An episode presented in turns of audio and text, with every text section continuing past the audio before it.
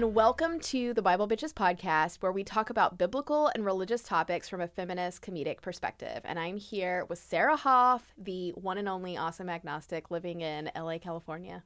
Can I change my adjective? Yeah, what is your adjective? I'm going to think about that. Amazing. Amazing. Articulate. Ambiguous. Ambiguous. Awe-inspiring. Yes. Yeah. The awe-inspiring agnostic living in... Altruistic. The awe-inspiring, altruistic agnostic living... Yes. I'm going to just... I like that we're committing to it being alliteration to agnostic. Yeah, I love it. Who doesn't love alliteration? You don't even get an adjective. And I'm talking to Laura Barclay, a beautiful Baptist minister located in Louisville, Kentucky. Thank you. And today is part two of Christian Relics, the realish ones, in the sense that we can see them, but we're not sure if they are actually what they say they are. So in this episode, we are covering the Shroud of Turin. Yes. Supposedly the linen garment Jesus' body was wrapped in at death that has his image on it. The Scala Santa, supposedly steps Jesus walked to go to trial before his death. And the two we have seen, Mary's house in Turkey and Moses' well in Egypt. I think I may be wrong on that one. Am I right on that one? I don't know. I didn't look it up. I didn't see the thing. I don't know. I think I may have been wrong. What did you want to talk about? I mean, I'm down to talk about the Nag Hammadi. Okay, so and the Nag Hammadi. But is that a relic? Well, it's the library, right? So it would have housed all the like Coptic. So it's got Coptic writings from like the Gospel of Mary Magdala, the Gospel of Thomas, right? So these are the Coptic Gospels that were found several centuries later, after the ones that that sort of made it into the canon, the Bible. There were people in Egypt that kind of just kept going with the story, right? They were like, well, let's write it from Mary's perspective. Well, let's write it from Thomas's perspective. And it's like really cool stuff. I like it. But it wasn't seen as quote unquote legit because it was written later on. Yeah. I mean, we went to the Egyptian Museum and the Valley of the Gods. And the pyramids. So cool. It was a lot of fun. That's awesome. Yeah. All about a FOMO right now. So first up is the Shroud of Turin. According to an article called Why Shroud of Turin Secrets Continue to Elude Science, written by Frey Viviano and published in National Geographic in 2015, the shroud was found by a French knight named Geoffrey de Charnay in 1353, and he left it at a monastery in Léry, France, 130 miles east of Paris. By the early 16th century, it had been moved to the city of Chambéry, where it was damaged by a fire in 1532, leaving scorch marks and water stains that are still visible on the fabric. The House of Savoy became its new owners and moved it to Turin, where it stayed at the royal chapel of the Cathedral of Saint John the Baptist. In 1983, the holy year of my birth, it was legally turned over to the Catholic Church. While the Vatican will not take a position on whether or not the shroud is a full-blown relic, it encourages believers to venerate the shroud as a symbol of Christ's suffering. Pope John Paul II stated once, "The Church entrusts to scientists the task of continuing to investigate." That's pretty fair, I think. That is very diplomatic. Yeah, I like that. The shroud was initially ruled out as authentic when a carbon dating test placed it between 1260 and 1390, which is problematic because Jesus died about 1,200 years at least before then. It is important to remember that the fire could potentially affect this dating, however. In 1978, the U.S.-led Shroud of Turin Research Project, or STURP, was granted an unprecedented 5 days of continuous access to the shroud itself in 1978. They proved at that point that the negative image on the shroud was accurate of a man that had sort of been burned into it, and the blood stains on it were actual real blood stains. So that much was true. They did actually prove that. So the big question is how the image of a crucified man was imposed on the cloth. Researchers have tried to do this and cannot. Viviano reports Italy's National Agency for New Technologies, Energy, and Sustainable Economic Development, ENEA, conducted 5 years of experiments using state-of-the-art excimer? I don't know. Excimer? Yeah, I don't know. Lasers. It's some sort of laser. State-of-the-art lasers to train short bursts of ultraviolet light on raw linen in an effort to simulate the image's coloration. The ENEA team, which published its findings in 2011, came tantalizing close to approximating the image's distinctive hues on a few square centimeters of fabric. But they were unable to match all the physical and chemical characteristics of the shroud image, nor could they reproduce a whole human figure.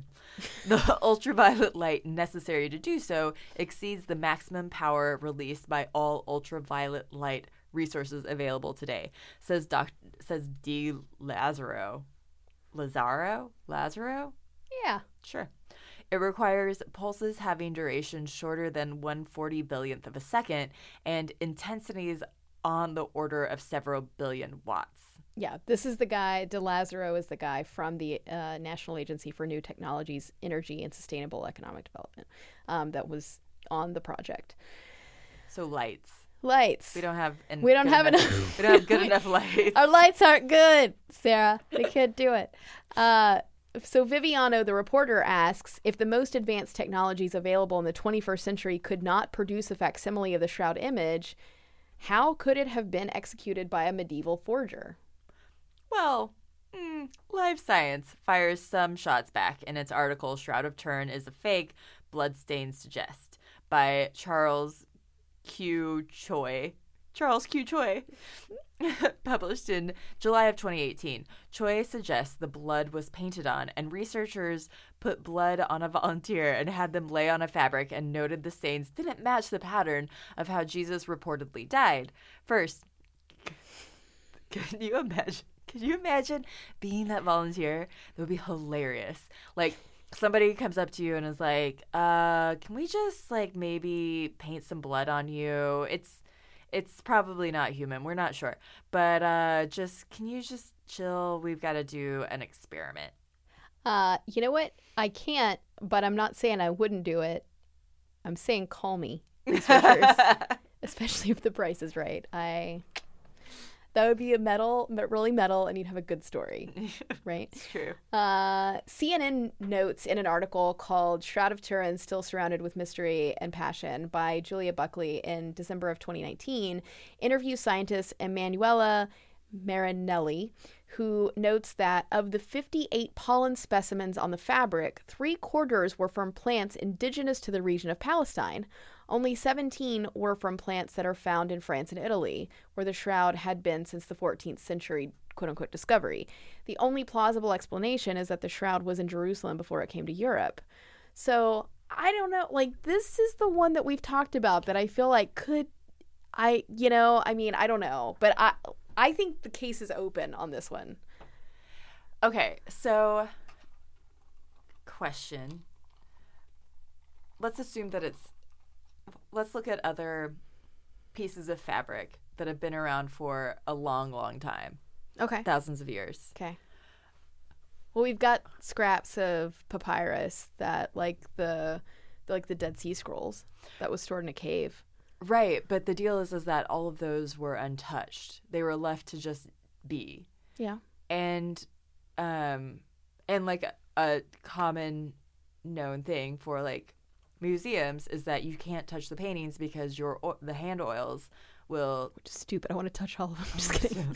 Will, like, you know, degrade. Yeah, no, I would totally, yeah. And so I'm wondering, like, could the shroud exist, or could the shroud remain intact if it had been handled by so many people over so many centuries, you know? I don't know.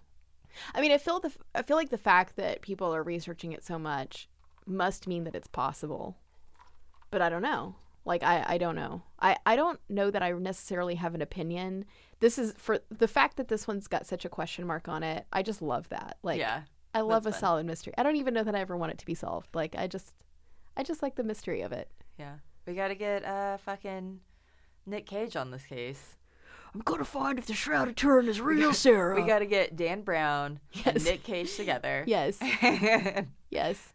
And they will on this solve all the world's problems. I do like that the pollen samples and the like the fact that we don't have good light or whatever. The image on it as being such this like explosive image make it seem like there's more to the story than we've really. Yeah. But I don't know. I don't know. Let's leave. Like, can we leave this in the firmly unsolved camp, Sarah? I think we can. Also, yes. Question: is it possible to forge that, like, the pollen samples from Jerusalem? Are those from plants that were only available in like ancient Jerusalem, or are they still around? Undetermined. I don't know. That's a great question. So, just asking the good questions, Sarah. I have no answers. I just have questions. So we're gonna leave this undetermined and unsolved. Next up, unsolved mysteries.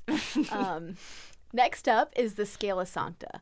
According to an article on Live Science entitled "Holy Stairs Open for First Time in Nearly 300 Years, Did Jesus Really Climb Them?" by Owen Jarrus in April of 2019, the stairs are a set of 28 marble steps that are supposedly from a palace where Pontius Pilate ruled as prefect, and Jesus walked up these stairs on the way to that trial that would ultimately end in the death penalty for him.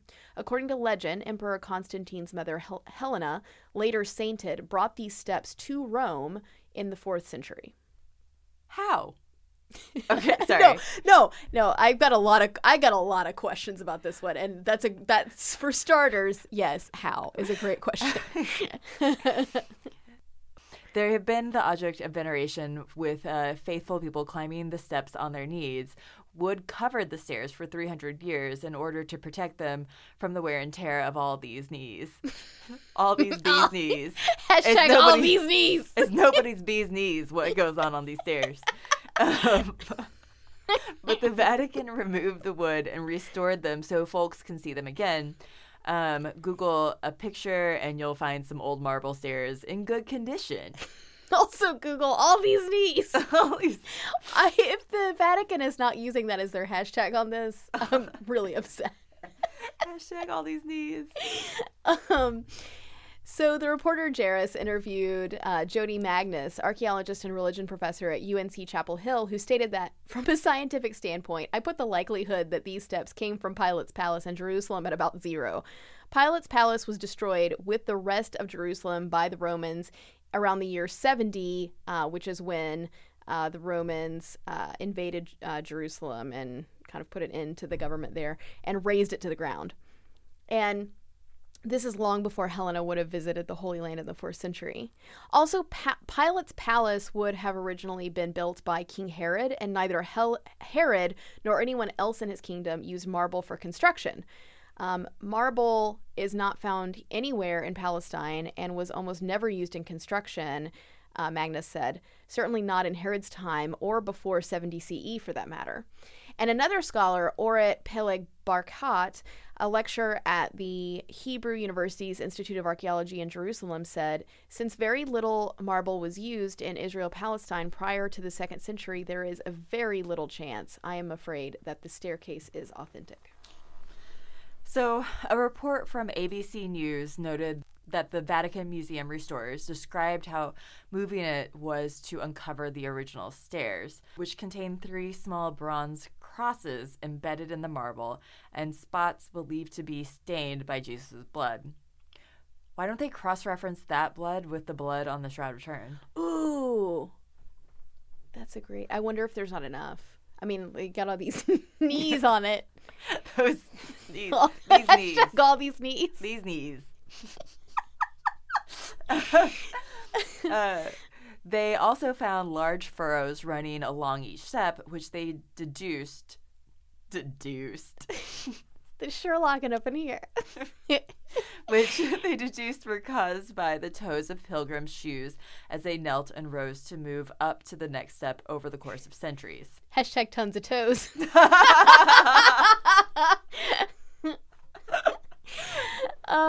So my question at this point is, does it really matter if it's real? Because these people are getting something out of it. So stew on that a minute, listener. But before we get to that, we should talk about our own experiences with relics.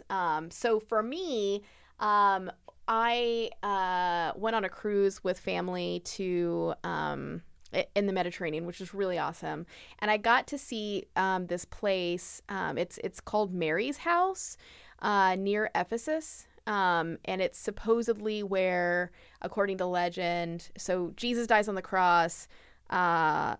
John, one of the disciples, supposedly at this point takes Mary to Ephesus and establishes a church there, and takes care of Mary in this house. And the house, a part of the house dates back to the 1st century, but it, you know, of course we can't prove one way or the other that she lived there or didn't live there. But it was really amazing being there, just because anytime you stand in a place where something's old, you're like, wow, this shit's old. Like, you know? Like, that's not necessarily profound, but it's just like, oh my gosh, a lot of people have been here. They've poured their like veneration into it. They've poured their like prayers into it, and hopes and dreams. And I think it makes any place like that special, regardless of if it's real or not. And so I really enjoyed going there, and, you know, hearing, we were so fortunate to have a guide who was actually an archaeologist, a local archaeologist from Turkey. And it was very sweet. He talked about how much he really liked, he was Muslim, and guarding these relics was like an interfaith sort of charge for him, along with the rest of the Muslim archaeologist. And then we went to John's church, the remnants of supposedly St. John's church, and then the Colosseum, like the historic city of Ephesus, which, you know, if you've read the Bible, there's the book of Ephesians that's referencing the people of Ephesus, and saw the buildings there, and also the Colosseum where Paul would have actually preached. And so there is this sense of gravitas, like this history there when you go to these places, of like, oh my gosh, you know, I've read about these places, and it carries the weight of history. So I felt very, I would say, like, somber and serious as I was standing in those places, really reflecting on all these things I'd read about. And because some of them are objectively true, I guess the Ephesus Colosseum is there, and Paul reportedly did preach there. Others are a little bit more amalgamous as to whether or not the church or the house were really John's and Mary's, but it's pretty fascinating. It does carry a very serious experience, I think. Yeah, it's weird. So while we've been talking about relics, I can't help but want to bring up religious kitsch, which is the opposite of a relic, right? Mm-hmm. It's very temporal and kitschy. It's mm-hmm. not meant to last, but it's also imbued with this, like, the people who choose it are choosing it because of their own, the gravitas that they're perceiving it to be, right? So it's like an individual small thing that they can hold on to. When you say religious kitsch, like, what would your example be for that? A statue of Mary, Mother of God. Yeah, or like you put in, or like a St. Francis that you put in the garden. Right. Yeah. Yeah. Mm-hmm. And so I've actually got a lot of little, like, religiously kitschy things that I've gotten at several different places.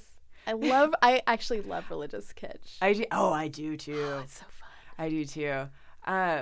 And like when I was in Egypt and we were at the pyramids, and we went to the Nag Hammadi library, and we saw like bits of the Nag Hammadi, and we went to the Egyptian library, and there were all these like fascinating, crazy, cool things.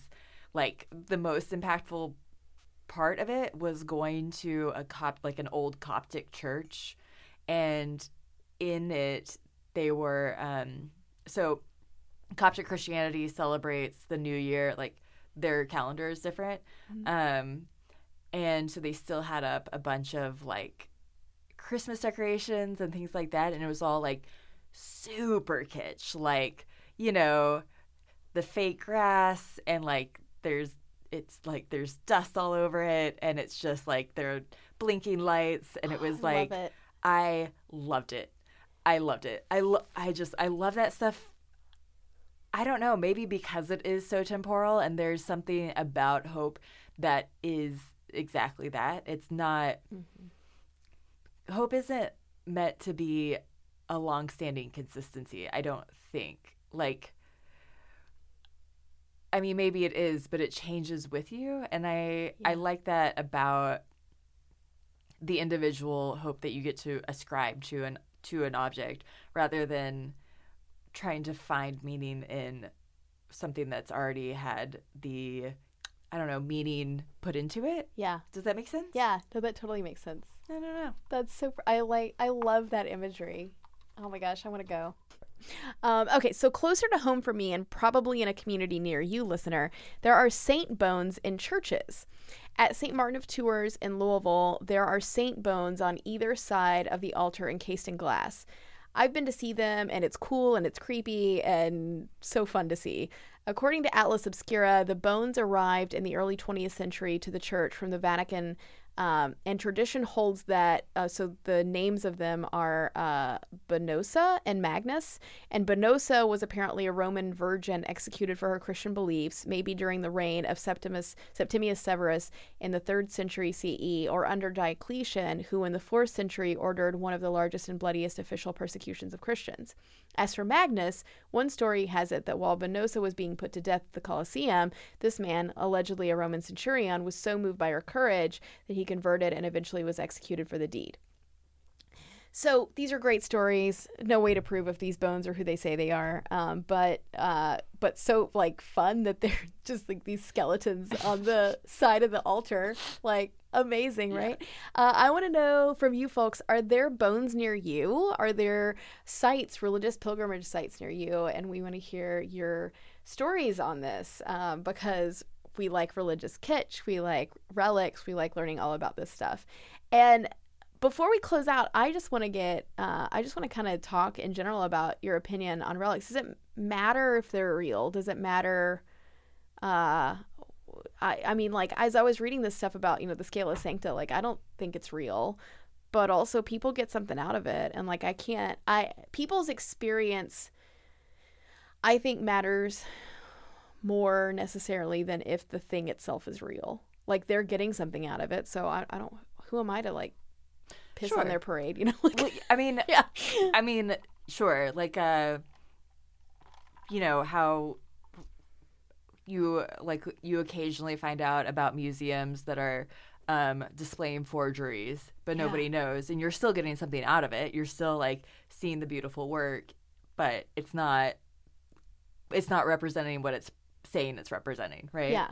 So, I mean, yeah, I think we get to choose the kind of message that we get out of a thing, or like the kind of how we understand the beauty that we get out of a thing, that kind of stuff. Yeah. And like, I guess for me, like whenever I was standing in Mary's house, more so than the Colosseum, because the Colosseum is a little bit more like historically verifiable, but Mary's house, it was one of those things where what struck me, I think really more than the potential historicity of it, was the fact that so many people had prayed there and like shared their hopes there. Like, those walls are imbued with so much like hope and longing and humanity that there's something beautiful about that. That's undeniable, regardless of whether or not, if it's real or not, that I don't know. There's just something as a, you know, empathetic person or someone who tries to be empathetic, that there's just a sense of beauty about that. So yeah, I don't know that it really matters if it's real or not. Yeah. Agreed. Yeah. We're so postmodern, Sarah. Can that be my adjective? The postmodern agnostic. I like that. I like that a lot. Thank you, everybody, for listening. We love you all. Please find us at SoundCloud, iTunes, Stitcher. And you can contact us. Let us know if you've seen any relics or veneration sites or religious kitsch. Please let us know at Bible Bitches on Twitter. You can let us know on our Bible Bitches fan page on Facebook. And we want to just give a huge thanks to Engage Gaze, Gaze, for hosting our website on their platform. A big thanks to @AaronDoodles on Twitter. He's designed our artwork and just a really cool dude, very good cartoonist. And Miss Eves, you can find her @YoEves. She does our intro and outro music and is just coming out with a lot of new stuff, lots of fun stuff. Please follow her and give her likes. And we look forward to hearing from you and talking to you next time. Bye. Bye. We love you. Love you. Bye.